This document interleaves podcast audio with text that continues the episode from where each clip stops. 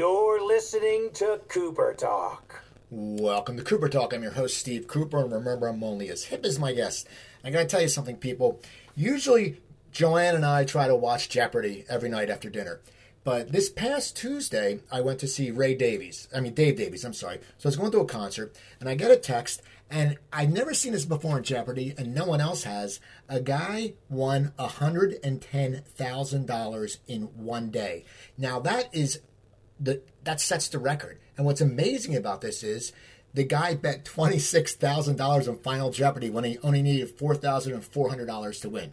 So if you're watching Jeopardy, just check this guy out because he's a beast. And in four days, he has two hundred and forty thousand dollars, which is just insane. Insane. Anyway, we have a great show today. We have a we have a gentleman, as my friends who are in the business say, when it comes to his drumming, he's a beast. He plays for Alice Cooper. He uh, he plays all over L.A. Let's give it up for Glenn Sobel. How you doing, Glenn? I'm good, Steve. How you doing? I'm doing well, man. So, uh, so do you watch Jeopardy?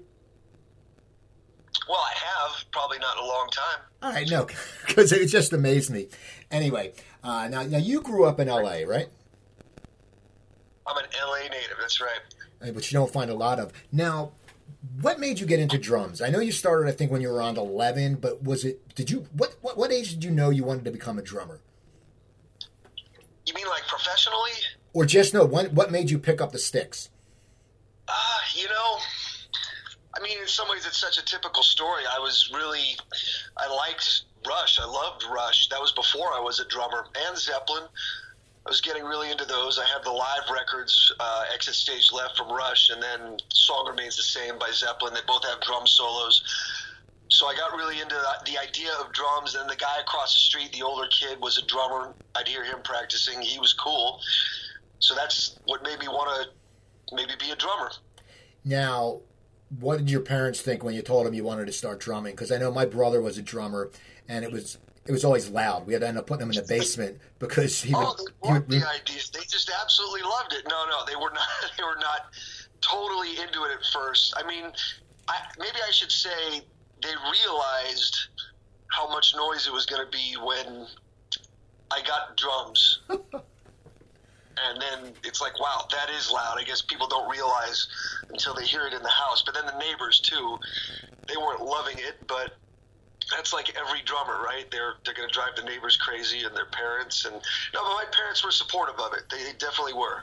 They saw I was into it and taking lessons, and I was in the beginning band class in middle school, and it just went from there.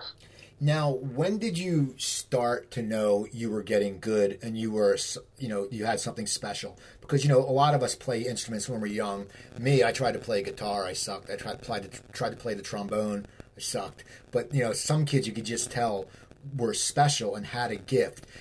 Was that you? Did you sit there and feel that you had a gift, and did people think you had a gift? Well, not right away, of course. Um, I felt like I was really getting somewhere. Maybe it was sometime in high school. You know, the guys in my drum line, I still talk with most of them. We're all really good friends. They said that, like, I had a, a really fast paradiddle in ninth grade when they were kind of auditioning me, and they still talk about that to this day. How they asked about rudiments, they said, "Okay, how about a paradiddle?" I played that, and secretly inside, they're all going, "Whoa." this kid's got a crazy paradiddle, you know, and double stroke and whatever. And I didn't even really realize that at the time. Maybe that's good, but uh, I got put on snare drum and marching band right away, and I, I improved a lot that year. But probably didn't realize that I was doing well yet. And again, maybe that's a good thing. You don't want to think that you're you're you're good or great. You just want to keep working. You're always striving to the next thing and the next level. So maybe 11th grade, I started getting more into jazz fusion and really digging into the 70s, 80s fusion scenes. Maybe then I started to feel like I was getting somewhere.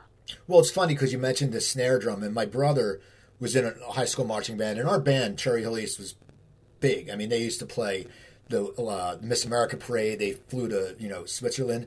But if you were a snare drum, like in the percussion section, that was the shit. Like that's like it was like drum major, and then for the band, and then the cool next coolest person was the snare drummer. If you played it as a freshman, that must have said something about your talent.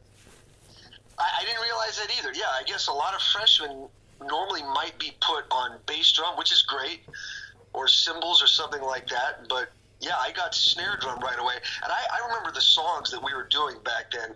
I was looking at the music, the sheet music for this, going, "Whoa, that's just a lot of notes." And there were six tuplets with mixed accents. I had never done that before. I kind of had to get up to speed quick. And the uh, hang on, that's my phone. I uh, I had to I had to get up to, to speed really quick. And the drumline instructor definitely helped of course, and then a couple of the guys in the drumline helped as far as reading and figuring out these things. Now you're living in LA, and there's a there's a music scene. So when you're a senior in high school and it's coming towards the end of your senior year, what were your plans? What did you decide to do, and what did you do when you got out of high school? I, I went to college. I went to Cal State Northridge for a good while.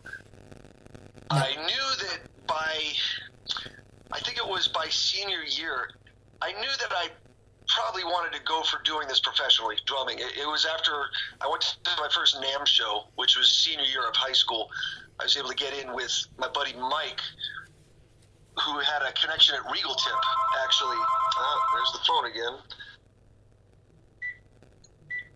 So anyways, uh, yeah, that's just hanging with all the, the drummers and seeing what it was like with the com- camaraderie and meeting some players that I thought I'd never meet. I just said, wow, this is all great. I love every bit of this. I think I want to do this for real, not just do it as, as a hobby or a side thing, as a semi pro. I want to do this. Who am I kidding, right? Right. Now, so now, now, who were some of these guys you met? Like, who were some of the drummers that you admired when you were younger? Like, or not younger, oh, but in high school? So many. I mean, I, I started, like I said, because of Neil Peart, John Bonham, but then it grew into so much more than that. There was all the rock players. Alex Van Halen, of course, uh, a big, a big uh, influence, and from there got into the progressive stuff. Phil Collins, of course, Genesis, and uh, Bill Bruford, the stuff he did. Of course, the band Yes, UK, Terry Bozzio got way into that, and then the jazz fusion stuff. The first fusion record I ever bought was Romantic Warrior by Return to Forever. That was like a game changer. Lenny White, insane. And then got the Billy Cobham stuff, Mahavishnu Orchestra, Birds of Fire, another game changing record. And then the Cobham solo stuff. Got into the LA stuff, the LA fusion stuff with Vinny, Vinny Colaiuta. And it just kind of grows from there. It keeps going and going. You, you figure out new guys you got to check out. Go to the used record store, look at the back of the records back then, see who plays on this, and take a chance. You, you didn't have something like YouTube or Spotify back then to really see or hear a record. You couldn't preview it. You just had to take your chance and buy it and take it home and see if it's worthy. Wasn't it worth? Wasn't it the worst when you when you bought that album because you thought it was going to be really good and there was like two songs and the rest of it sucked. It was like such the worst feeling because you're right, you couldn't check it out, but it was like you get home and you'd be waiting. It's like when you go to a bad movie and you don't want to leave because you paid the money, but then you're so disappointed.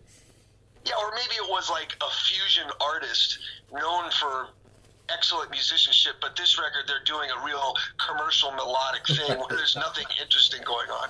That would happen sometimes too, you know? It's like, hey, we're not interested in hearing you try to appeal to housewives here. We just want to hear some some ripping musicianship, right? Yeah. So now, so you're getting into music now. How do you start to become a pro? How do you focus? And did you want to play fusion? Did you want to do session work? What did you do when you're hitting the streets, basically, and going for it? Well, I wanted to do it all, it seemed, but I was in a band in high school. I was in a rock band and I'm so glad for that experience. And those guys, most of those guys, are my best friends to this day. And we were playing originals, but we started playing backyard parties in senior year of high school. Another very typical story. But we'd play covers at backyard parties. Motley Crue covers, Van Halen, whatever we liked.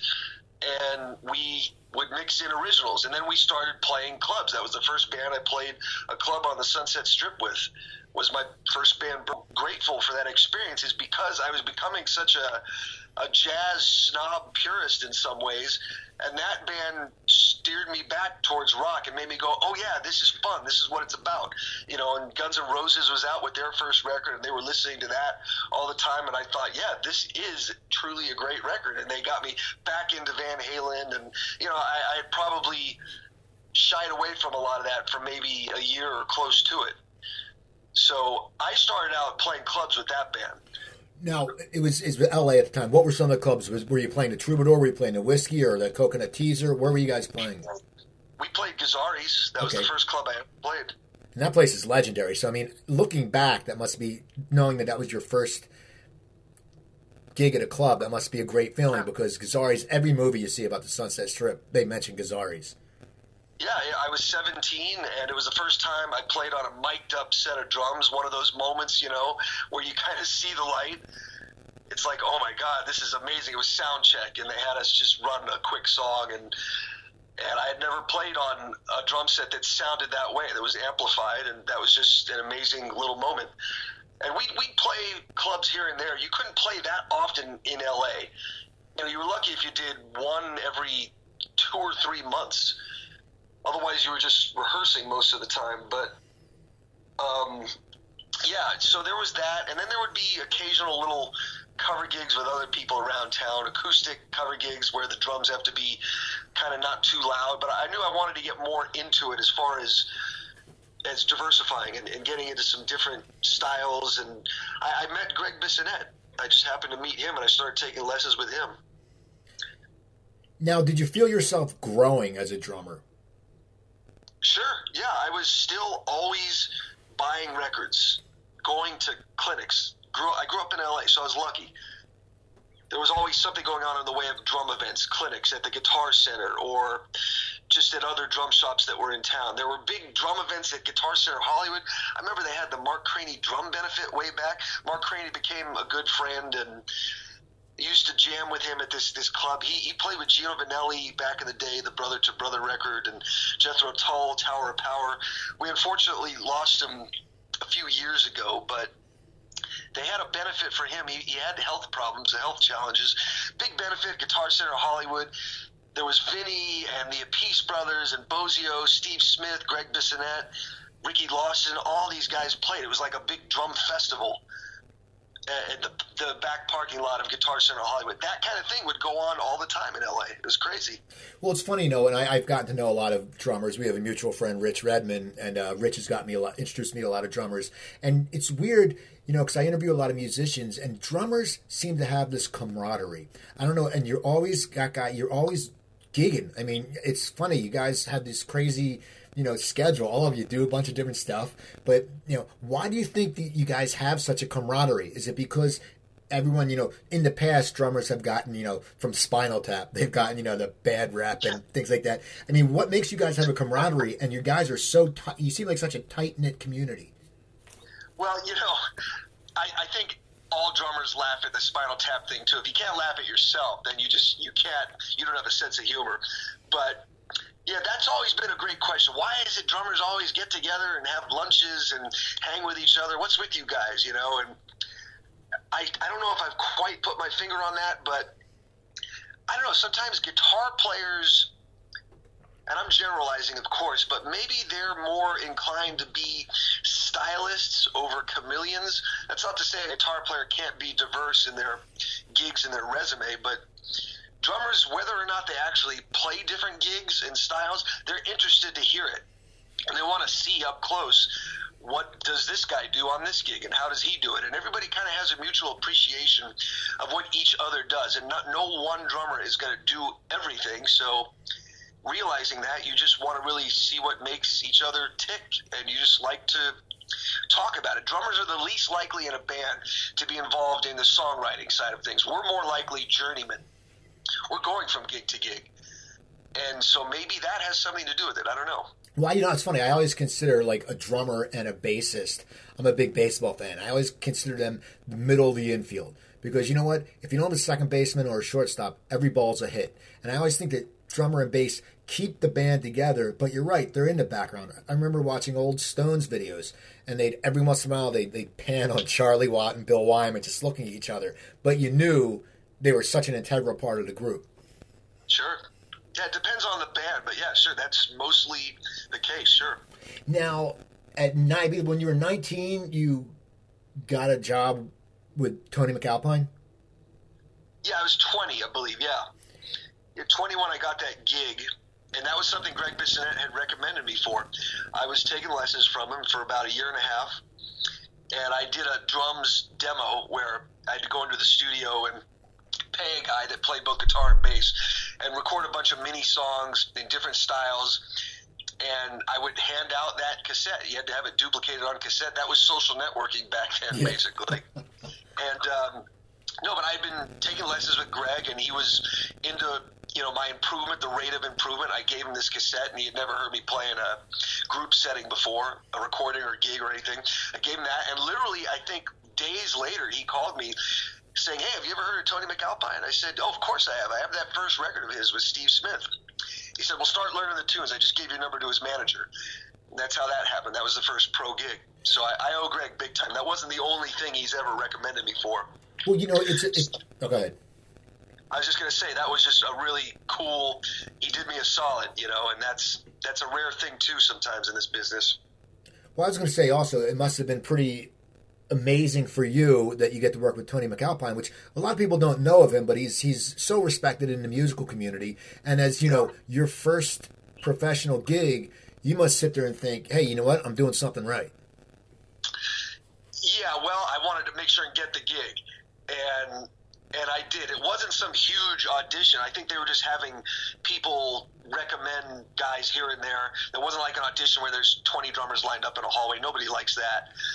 But yeah, actually, the first time I jammed with Tony, I, I mentioned Return to Forever earlier, Romantic Warrior. Tony started noodling on guitar, playing a part from one of those songs. He, he was really into that record, Al Di Meola, on guitar, and I started playing along. And he went, "Whoa, you know that song? That's cool, man!" And we started jamming a little piece of this one tune, and that helped get me in there, you know. And and yeah, I got that gig. It was supposed to be a band with a singer, but it never really materialized. It didn't happen. But we did end up doing a, an instrumental record, which was my first real record I ever did. So you do that, and that's a that's a big, as my mom would say, feather in your cap. Now where do you go? Because as you said, your drummers, you're always looking for their next job unless you become a member of the band. You know, it's uh, where do you go from there? What is your target? You know, because that's more, you know, it's not rock. It's more, you know, as you would say, snot snobby. But you know, as you said, you people thought you were, you know, you said you were feeling jazz snobbish and stuff like that. Where do you where do you go? What, what's your direction after you get off that album? Because you must be on a high because you played on this album. But then you also think, I gotta go find a gig. Yeah, it was a weird time. That record, and that whole thing when I was in that on that gig, that was when grunge had pretty much erased the slate for rock and definitely for shred guitar. That record came out in 93, which many people would say was the height of, of the whole grunge alternative thing. So there wasn't any real touring to do with Tony. He was doing guitar clinics, I remember.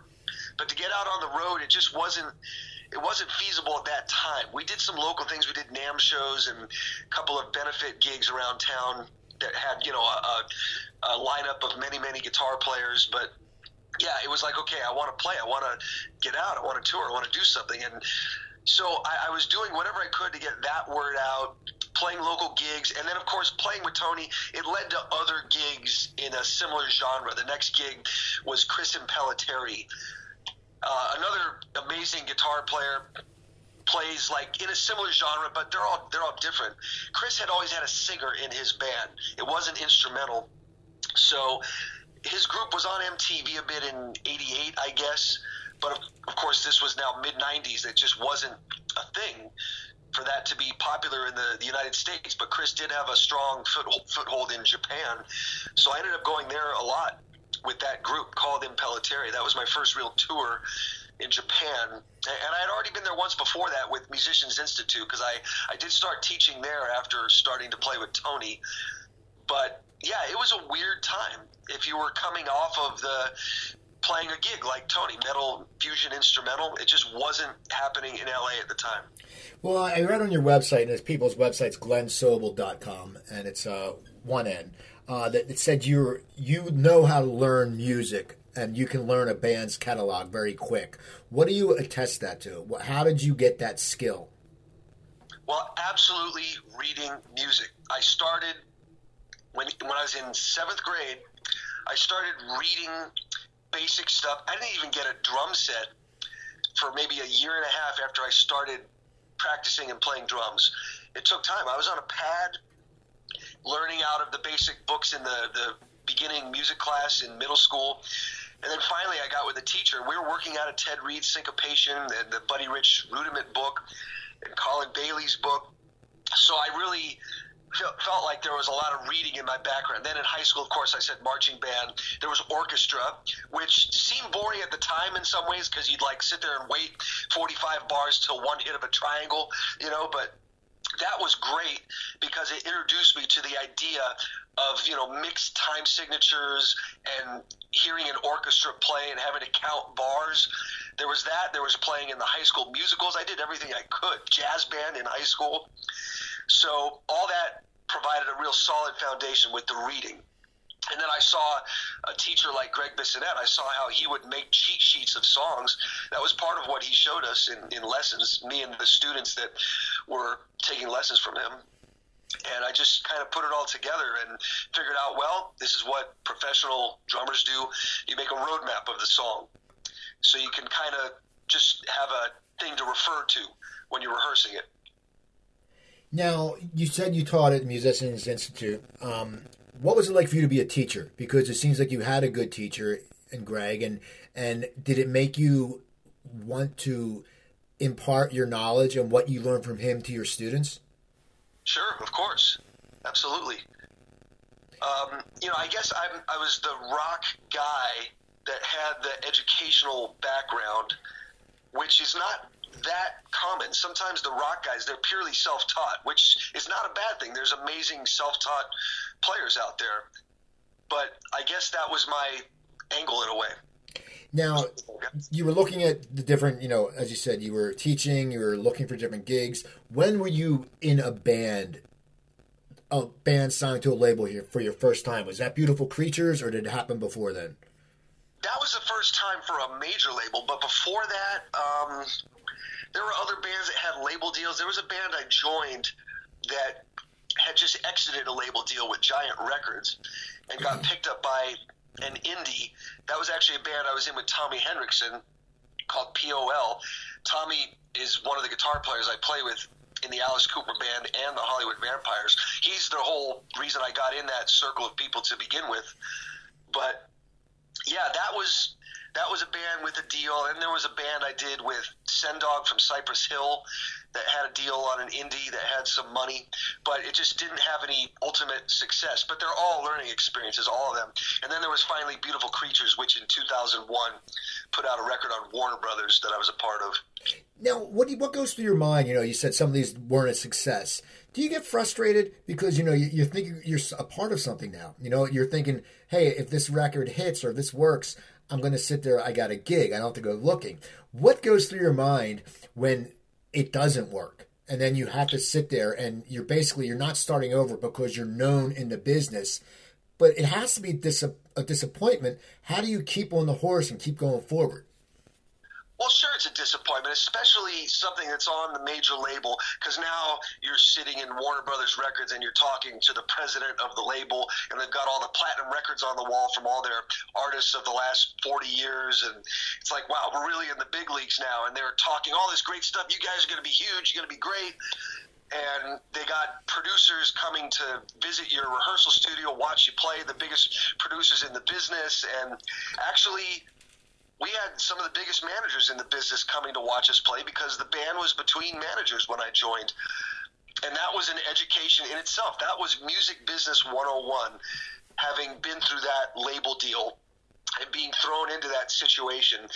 It didn't have success. Of course, it was a disappointment because the record, it's your baby, you know. And you go on tour, you build up a bit of a fan base before the record's even out. There's people that love what you do because we were on the Ozzfest tour, and so we had a lot of people that were dying to come see us again when we came back through town and then the air gets let out of all the tires. It's over. You know, a new CEO came in.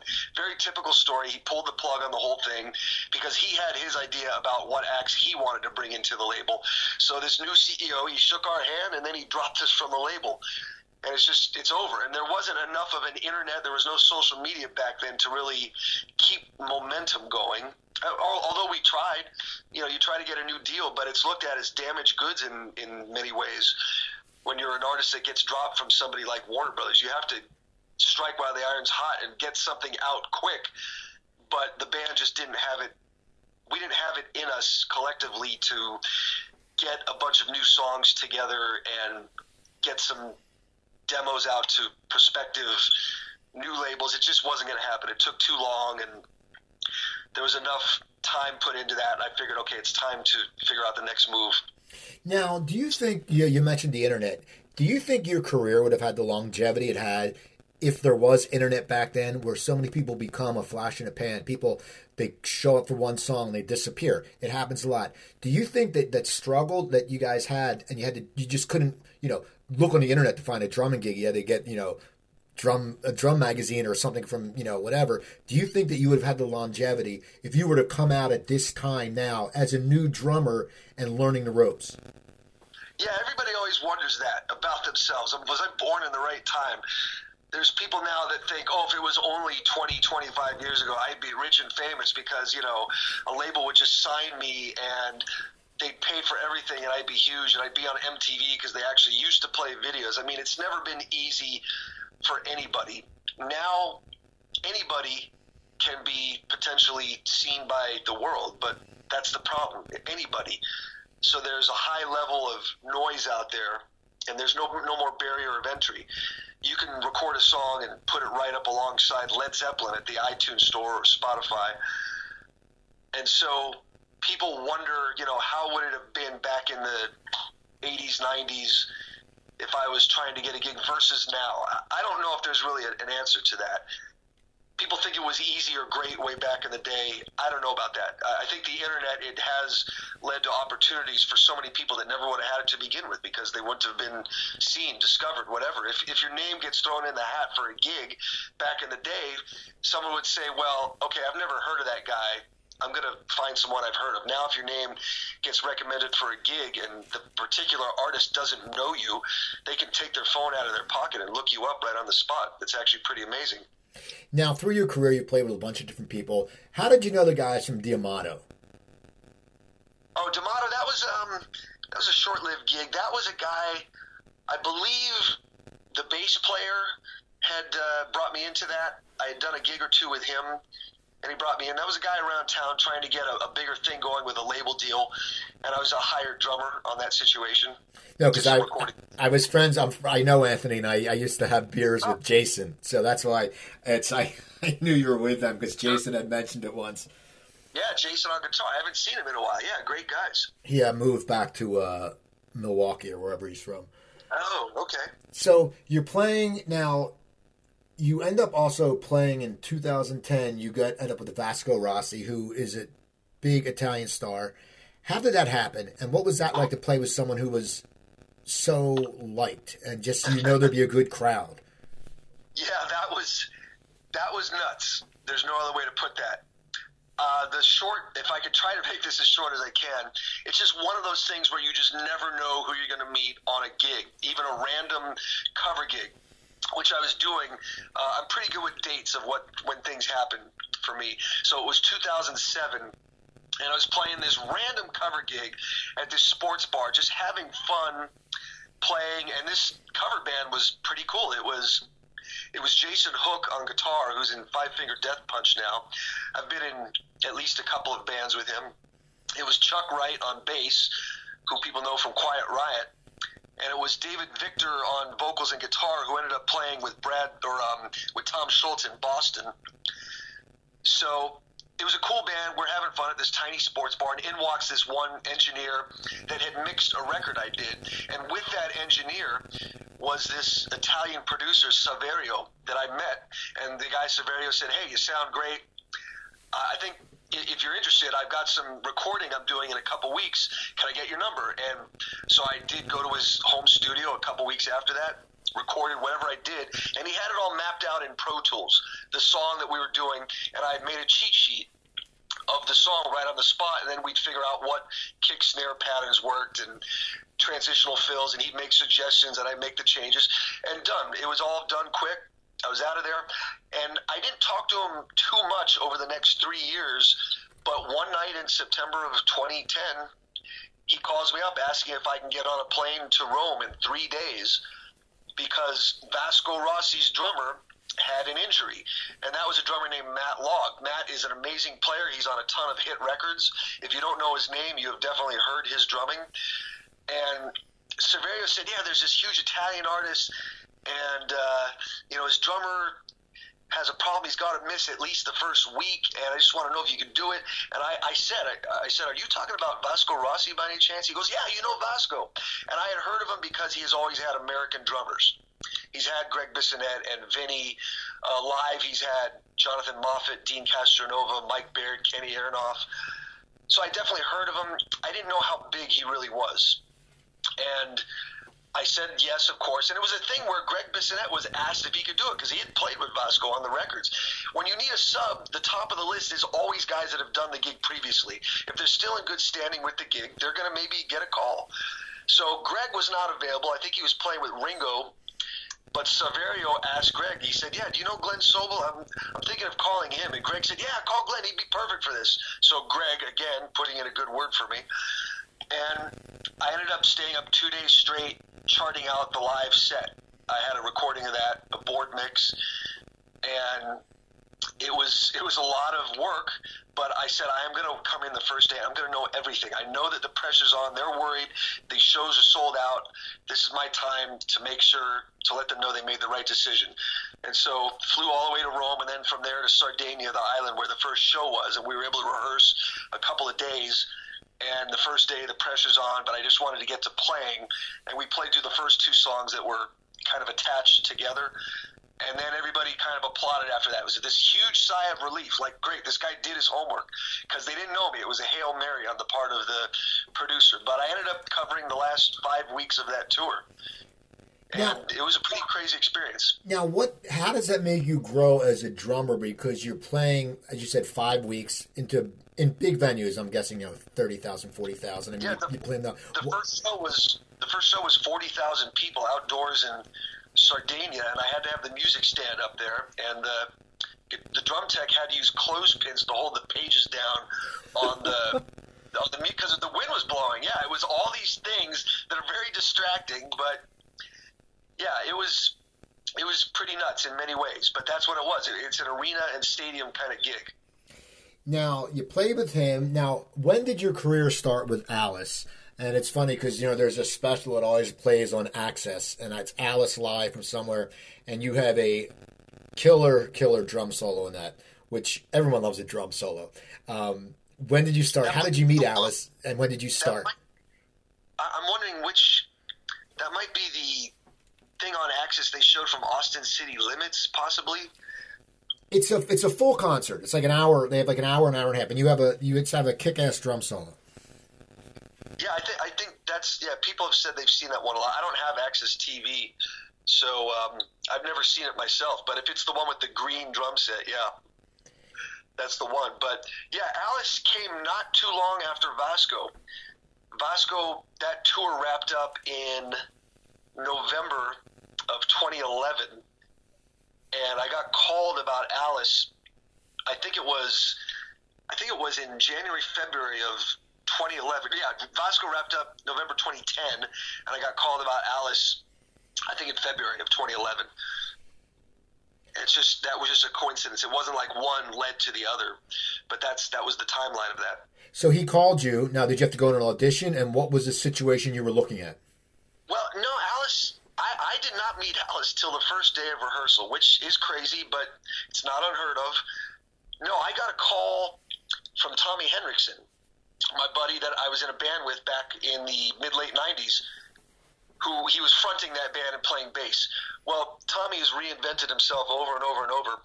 He had moved to Nashville for a while, and he started working under producer Bob Ezrin. And so in 2010, in January, February 2010, Tommy had brought me onto a recording session in Nashville that was an Alice Cooper session. It was us remaking note for note a few of Alice's early hits like School's Out, No More Mr. Nice Guy, Welcome to My Nightmare, Elected, and Alice was re-singing these songs, and the question is always why? Why do you do that? Well, if you ever hear any of these songs in a, a movie, commercial, or video game, that's us. That's our re-recorded version of this. That way, the artist and management own the masters. You don't have to deal with an old record label that gets a piece of that licensing fee. They license the use of the song, a sync fee, whatever. Now the artist owns it, and there is no label to deal with. And it's supposed to fool people into thinking they're hearing like a remastered version of the original. So again, this is where reading came in handy. I couldn't have done this without reading. I had to make note for note transcriptions of Neal Smith's drum parts. That's the original Alice drummer. And then there's Whitey Glan that was on Welcome to My Nightmare because Alice was solo by then. And Tommy had recommended me for this session. He put his faith in me that I would be able to come in prepared and be able to mimic the sound and style of these drummers. And Bob Ezrin didn't know me, but Tommy was working as his right hand guy, and it went well enough to where a year later, Bob had suggested me for the live gig because they were asking Bob to produce the Alice show this time.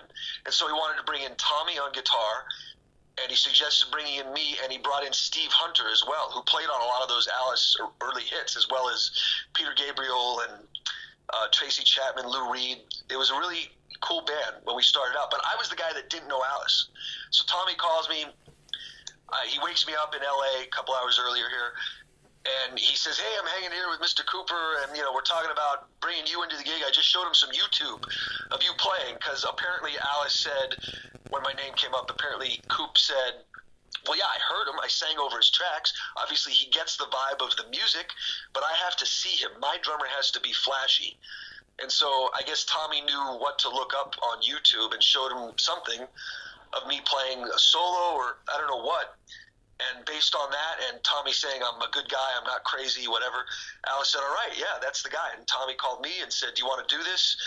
I said, "Yeah, man, let's do it." He goes, "All right, you're in." Click. It was basically that, Wow. you know. So now you got the gig, and as you said, you know, I saw um, Alice at the Hollywood Bowl uh, open for Motley Crue, and then there was also the uh, the Raskins open that that show, Yeah. and um, you get this gig, and now Alice is such a showman, and he's still amazing.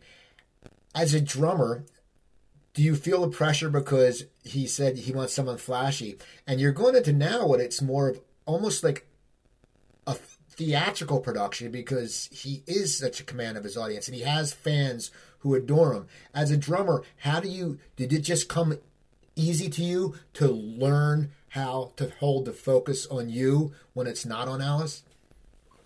Um, well, I'd always been into doing that kind of thing where it's warranted. You know, it's something I always, always talk about with clinics or private lessons about doing the showmanship where it fits. But yeah, I was in marching band like we were talking about, and we would learn a lot of different stick tricks in that, and I would always be picking the brain of different drum corps guys. So I I got into it. So it wasn't like I had to work on it specifically for that gig. Of course, you play a gig, you figure out new things because you're in a new situation and it leads to different ideas, whether it's drumming or whatever. But yeah, it, it's something that, that came naturally, and you just got to know where, where it works. Now, at what point did they start having you do drum solos? Is that from right from the get go, or did that take a little while till Alice got the trust in you? Uh, it was pretty much from the beginning. There's a song that we did on the first tour. It's considered like the holy grail for Alice Cooper fans. It's Halo of Flies. That's the song. And this is like the eight minute epic that the original Alice Cooper band did back in the day. It's kind of them saying, hey, we could be progressive and cool and weird too. Check this out. And it's this big eight minute song that's it's like three or four songs in one with tempo changes and interesting, weird parts, a long instrumental section, and there's a drum solo in that song. But it's a very, like, how should I say? It's a very just written out, very just like melodic drum solo. It's not flashy. It's just something that becomes more hypnotic. And so I transcribed every note of that solo. I wanted to come in that first day of rehearsal completely prepared on everything. So yeah, I played that solo, but of course I'm thinking, no, I want to do my own thing with this. And I had seen I think Eric Singer had done his own thing with that solo at one point. And so that's what I was aiming for. And maybe a couple weeks in, or not even, that's when I got the green light to go ahead and do my own thing with that solo. So it was pretty early. Now you get and it's over. And by the way, the solo it's over a bass vamp. There is bass guitar playing, so it's the same tempo and feel throughout. So that became the challenge. How do I make it work and do something that is interesting for the audience? And interesting for me, but keeps it within that tempo and feel. It's a challenge. Now, when you're doing and you're creating this drum solo and you're transcribing and all this stuff, is it? Do you know when it's right? Is do you have an error process? I'm sure you practice it because you seem like a guy who's reads the music, practices probably a lot. Do you practice it until you get it right? I mean, is it, or do you feel it the first time and go, "This is where it's going"? Well, being on tour, there's not a lot of opportunity to actually practice. I remember, I think the first night I did it was in Argentina. I think we were playing, and I just I did what I knew would fit and work, and it went. It was it was cool, you know. And then you just build from there, and it evolves. You try things. That's one thing YouTube is good for. You can at least watch video from the audience perspective, and you're hearing it, you're seeing it, you're seeing what works. So that's that's one thing about being on tour. You can't always just practice by yourself. You can't do it at sound check. You know, sometimes we skip that altogether. But yeah, it was about how do I construct this to where it has a beginning, middle, and end, and it, it ends on a big climax, and then we finish out the rest of the song. I started out by playing the original solo. That's what I would do. I would play a bit of that, paying homage to Neal Smith, and give people enough to recognize that I'm playing that original solo and then go off into my own thing. Now, you're playing with him on the road. How long do you really feel like you're in sync with the band? And of course, you were in sync with the band because you've been with them for a long time. But how long did you feel like, okay, man, I'm at home behind these drums. This this is my domain. I'm just gonna ride this. Yeah, how long does it take until you feel that on a gig? That's a good question. I can't say there was any one gig where all of a sudden that occurred to me. It's just this growing process. We did a couple weeks of rehearsal when we were getting out on that first tour that I was a part of, and a lot of that is for the the props and the gags, the timing. You know, the actual time put into music, it's a lot less because there's a lot of things in the production of the show that we got to focus on. So it wasn't as much as I wanted, but again, the show it evolves, and the things that help to really to really just feel like things are in the groove would be like starting songs with click tracks, getting the right tempo, or even playing a song to a click most of the way or all the way through, which I do all the time on that gig. Now, certain songs, not all of them, but you figure out things that help you get acclimated a lot faster. It's like adapting. You got to be able to adapt quick. So, after the first tour with Alice, did you know you were coming back? How does that work? I mean, I know I know a lot of actors who, you know, they never know if their series is getting picked up. they don't know what's going on, and they go, "Shit," you know. It looked like it had great ratings, and just like you said with a record label, a, a, a guy comes in and runs a network and goes, "Hey, you know what? We're done with that job. We're done with that show." When did you know you were getting on for the next tour? And what was? I mean, was did you know when you were done that first tour of them that you would be back? Yeah, things were going. Things were going well, and Alice's lineups, he has not switched out players a lot. He's had a lot of players in his entire career. Absolutely, there's been a lot of different lineups, but they all they all last a good while unless somebody leaves for some reason or, or unless there's some crazy extreme situation where someone was fired for some reason it's ha- it's happened on every gig but at the time I was coming in the bass player Chuck Garric he had been in for oh, I don't know, nine or ten years. and the guitarist Damon Johnson, he had been in for a good while. Everybody had been in for a while, and then us new guys, you know, we had to, of course, get up to speed. But it, it was all going well in the reviews, and they'd start talking about the next leg of tour, about the details of that, and you just you start to gather like, yeah, this is all happening again with everything the same. You know, the next year they start talking about the festivals that are that are getting booked for next year. They don't discuss that with people that aren't coming back. Now, when you've you played all over the world with him, and it's funny, I've heard you know people say, you know, in Buenos Aires and down around there, the the musician, the people are just crazy for music. I've heard in Asia and Japan, like before there was even internet, people the these kids would know that the band was coming and the train stations would be packed. Where have you felt that some of the most rowdiest and crowds are, and some of the ones that just really love music besides America? Oh man, yeah, like definitely in South America, A- anywhere down there, just about. Brazil, we've been to the most, but yeah, they are rabid down there, and uh, definitely Moscow, Russia, a place like that. I mean, being there with Hollywood Vampires last year, that was crazy. We got Johnny Depp, who is, is staying in the same hotel as us, and so every day there'd be all dozens of people at least out front of the hotel just hoping for a glimpse of Johnny. You know, and we'd have to have this escape plan where his security guys would have to figure out are we getting him out of the building and onto the bus. It would be this whole thing every day. And just really crazy, great fans. Lots of countries in Europe are like that. South America for sure, and Asia, Japan. You know, it can get crazy. Now, you also filled in for Tommy Lee, I believe, in for Yeah. five shows. How did that come about? And did you sit there and think, "Holy shit, this is going to be a challenge"? Because you drummers, you guys have a have a workout. I mean, you don't really see many fat drummers, you know, because you guys or you guys are working out. I mean, you know, I watch drummers and it's like, you know, guys who are getting older. I mean, Carmine Appice, you know, he's he's he's not a young guy. Liberty DeVito, not a young guy, and they can still play, and it's physical. Did what did you sit there? Did you just sit there and go, "What am I getting in for?" Or was it something you were looking forward to? Well, it, it's both for sure. It, it's definitely both. I, I wanted to approach it with respect. You know, you don't want to come into something like that when you're subbing last minute or subbing. Period.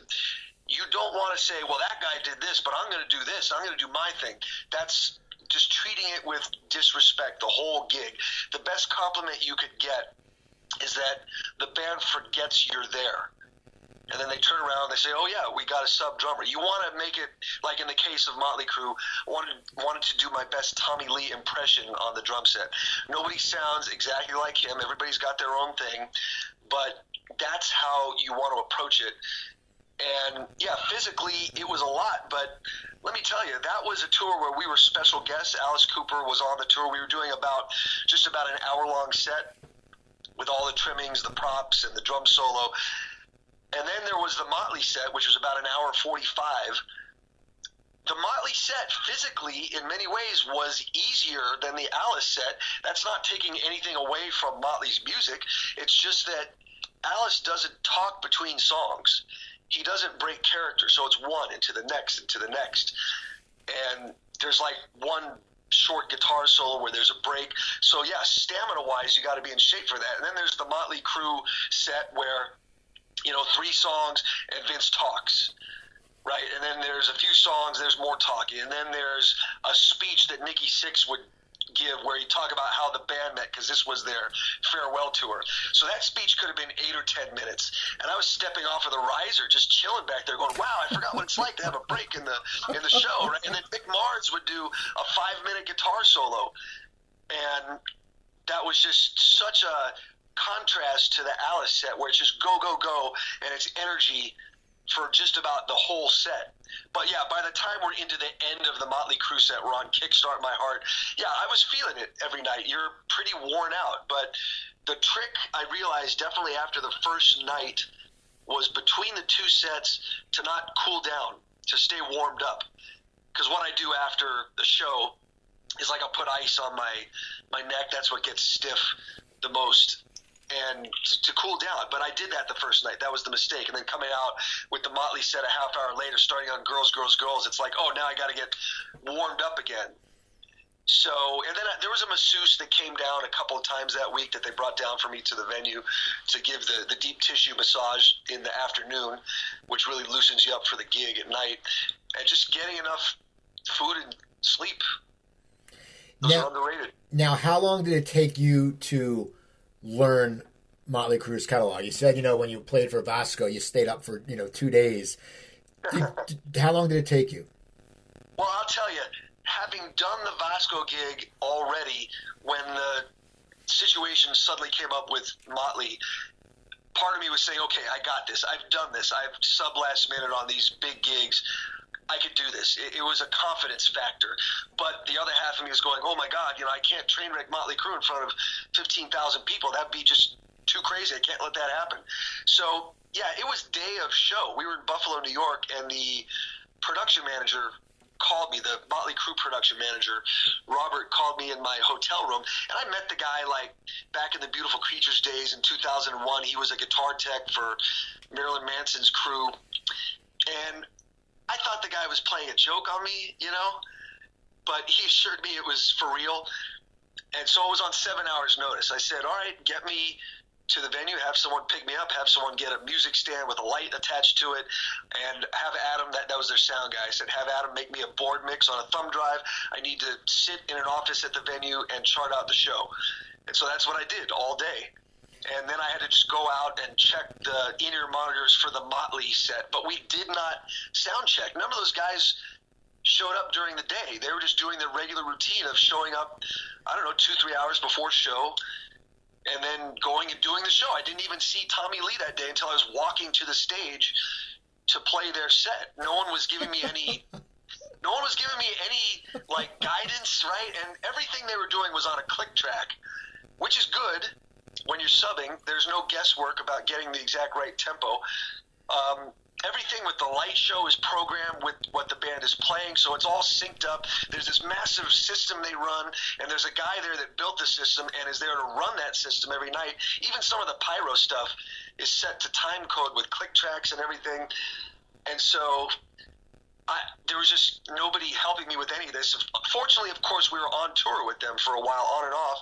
So yeah, I heard the show even through the walls in our dressing room afterwards. I would hear the show and hear the pyro go off, and it's like, okay, in Primal Scream, I know there's this big pyro explosion when they come into the last chorus. So there was no surprises by the giant explosions that would go off next to the drums, you know. But uh, I had to make a cheat sheet of everything, even if it's a song I grew up listening to. It doesn't matter you know, what if Vince doesn't sing and has the audience sing? That's a common thing he'd do. Or you just you might get disoriented by all the fire on stage. There's a lot of distractions. Make a cheat sheet, no matter what, and just pay attention to that music stand, especially the first night. Don't worry about putting on a show. And I just had to figure things out.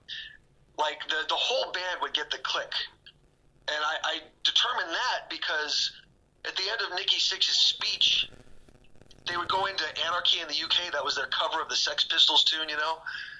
And the band would just go into it, just boom. They'd start the song, and there was no count off. It wasn't Tommy counting off on the hi hat. So that made me say, "Oh, they're all getting the count off. They have to be." And th- he would start the song right after Nikki would say, you know, hit it, Tommy, and boom, they'd start. I'd figure, wow, that's got to be a quick count off. Well, I guessed right that night of the I, it was such a chance, right? It's like, yeah, I could have been wrong. I screwed up one thing, one count off where they were coming back into smoking in the boys' room. The song would stop, and Vince would do this vocal thing, and then the song would finish, and it was mashed up with that Gary Glitter tune, Rock and Roll Part Two. And I just messed up coming back into that, but something hopefully most people didn't even notice. But we didn't have any train wrecks that night. But you know, the, the click slows down in live wire for the breakdown. I just noticed that from hearing the show. Like, oh yeah, they slow way down there. So I had to just be ready for the click to do this full on retard at that point, and then pick back up for the outro chorus. A guesswork, you know. But um, it, it was a pretty crazy roller coaster ride. Now, the Hollywood Vampires you mentioned. Were you? How did you get involved with that? Because of Alice, or what happened with that? Oh, definitely because of Alice. Yeah, uh, Johnny Depp started sitting in with us back as far back as 2011 when we were in London. We had almost a week off because Alice was going to film his part in the movie Dark Shadows, which was the Johnny Depp movie that Tim Burton had directed. So it was being filmed in London. The timing worked out well with the tour. And we booked a little last minute surprise gig at the 100 Club in London, an Alice gig towards the end of that week. And then we got word that day that Johnny's going to come down and play a couple songs with us. And he showed up at Soundcheck, did I'm 18 and School's Out, did it at the show that night. It got to be a little viral video thing. And then Johnny would have things where he'd play with us every now and then. The next year was the Dark Shadows premiere in Hollywood, so we played at that as a big surprise thing. And Johnny joined us, and then Joe Perry came out, and people were surprised, joined us, and then Steven Tyler joined us, and a lot of crazy moments like that. But then somebody had an idea, like this could be an actual thing with Johnny, Joe, and Alice. And there was a covers record is Hollywood Vampires, mostly covers. I'm on about almost half of that record. There's some guest drummers like Dave Grohl and Zak Starkey. But then there was going to be a tour. Matt Sorum ended up doing that first tour in 2016, and then for 2018, I got brought into it. And we did a couple months in Europe last year. There's a new record coming out. I played on the whole thing. That record should be out I'm hearing June. I don't have an exact release date yet, but it, it, came about pretty organically. You know, I was I was in the fold, and Tommy Henriksen became kind of the musical director of the Vampires, and so he was definitely a factor in that. And it just started from doing some of these late night demo sessions at Johnny's house in Hollywood, demos for the new Vampires thing, and they were late night. I mean, like literally, him and Joe are like vampires. They they start working at one in the morning. So the Alice tour is come. When does the tour start for you now with Alice? Well, it's yeah. There's both gigs happening this year, mostly Alice, but we have a our first show of the year is May fourth in Mexico City. It's a big festival. Uh, we're headlining one night. Kiss is headlining the other night, and a bunch of other great bands on the on the bill. So we have that one show, but then uh, we go right into rehearsals for the Hollywood Vampires. We come right back to LA, Alice, Tommy, and myself, and we go into rehearsals with the Vampires because we have seven shows with that in May, mostly on the West Coast here. And then the Alice gig picks up in early July, where we'll do a, a couple weeks of headlining shows, and that'll be a new production. So we're going to spend at least a week putting together a whole new thing so we're going to do a couple weeks of headlining shows, and then we'll join up and we'll do this month long trek where we got uh, Bill with Alice. It'll be us and Halestorm. Okay, yeah, that, cool. that's the show I'm going to see you guys at the BB&T in uh, Camden. Oh, great! Yeah, I know that place. Sure. So, do you still do Soundcheck live? Sure. Yeah, that's a monthly thing in LA. It's the residency gig. Used to be weekly which is crazy to think about that, but we love doing it. I say crazy because every week would be a whole new list of songs and guests to back up. But through doing that gig and doing the year and a half on and off of weekly gigs, yeah, I'd miss it a lot because I'd be on tour. But doing that every week, I got even better at the method of charting songs out and adapting and getting up to speed quick when there's just a sound check rehearsal or sometimes no rehearsal. That was a great education. Plus, learning all these songs. Every song you learn, you're you're getting better. So yeah, I still do it. It's monthly now, so of course I miss some of them, but yeah, we've had some good ones. Some really great nights with some great guests. Well, you know, I want to. Go ahead. It's at Lucky Strike in Hollywood. Yeah, Lucky I, Strike is really nice upscale bowling venue with a nice stage and great sound system that's the one thing I miss about LA because I lived there so long. Is you if you if you go to that or then there was the Ultimate Jam, there's whatever you could always go uh-huh. somewhere and see music. Like my friend Troy Patrick Farrell played for Gilby. I would see him at Lucky Strike. You can't do oh, that. Sure. You can't do that like in Philly, even though we have a lot of great acts come through. That's one thing cool about LA. Guys would just show up. I know you probably go to the baked potato. You know, there's all just different things that people just show up, which is so cool. And a lot of people don't take advantage of it in LA, and it's really no, lame because there's a great, there's so many great musicians you can see. They, they don't, and I, I look at you know the students that are at MI now. It's like, look, you live right by the baked potato. You need to be going there all the time. I mean, I was, I've been going to the baked potato since I was 16, and back then, like Vinnie Colaiuta was playing there all the time I would go watch him from ten feet away, you know, and I'd watch well Greg Bissonette, Dave Garibaldi, all the cats, and that was school. Absolutely, and I'll play there once in a while now. It's been a while just because of the busy schedule, but that's always a great place to play. That's getting thrown into the more improvisational music, but it's it's always been great to have that there. Well, I want to thank you for coming on. Uh, people, check out uh, Glenn's website. It's Glenn G L E N Sobel S O B E L dot com. He has it's a great site. He has his gear, has everything on it. Uh, Twitter. What's that? It definitely, it definitely needs to be updated. Yeah, well, it's but it looks good. And, and now you, your Twitter. Do you tweet a lot? I know you're at Glenn Sobel in there. Are you? Do you use the Twitter? Yeah, it's it's uh, connected with the whole Facebook and everything. Sure. Now I saw also you were going live on Facebook. Uh, is that something you're going to do every week, or was that just something? Yeah, it's, yeah, it's live on YouTube every week. Yeah, I put up the link on Facebook for that. But yeah, the live the live stream on Sunday. Uh, I guess I've ended up calling it Sobel Sunday. But yeah, I've done that five weeks in a row now. That's been great. That's you know, it's it doesn't cost anything. It's just people getting online from all over the world asking questions. I, I do have a little drum set behind me, but most of the time is spent talking, answering questions about the music biz. I try to call it like an unfiltered view of my experiences in the biz, and there might be specific drum questions, there might be specific music business questions about behind the scenes tour recording whatever but yeah it's been great cool. that's been sundays at noon pacific standard time Okay, so people, check him out. Just Google Glenn Sobel. Go look at his drum solos. The guy's a beast. And uh, go to my website, coopertalk.net. You can find over 720 episodes there. You can email me, cooper, at coopertalk.net, and I'll get back to you. And then, you know, suggest who you want to see. You know, I've been a lot musician heavy lately, but I'll get back to the actors and the TV writers. And also follow me on uh, at Cooper Talk on Twitter. So you guys, I'm Steve Cooper. I'm only as hip as my guest. Don't forget, drink your water, eat your vegetables, take your vitamins, and I'll talk to you guys next week.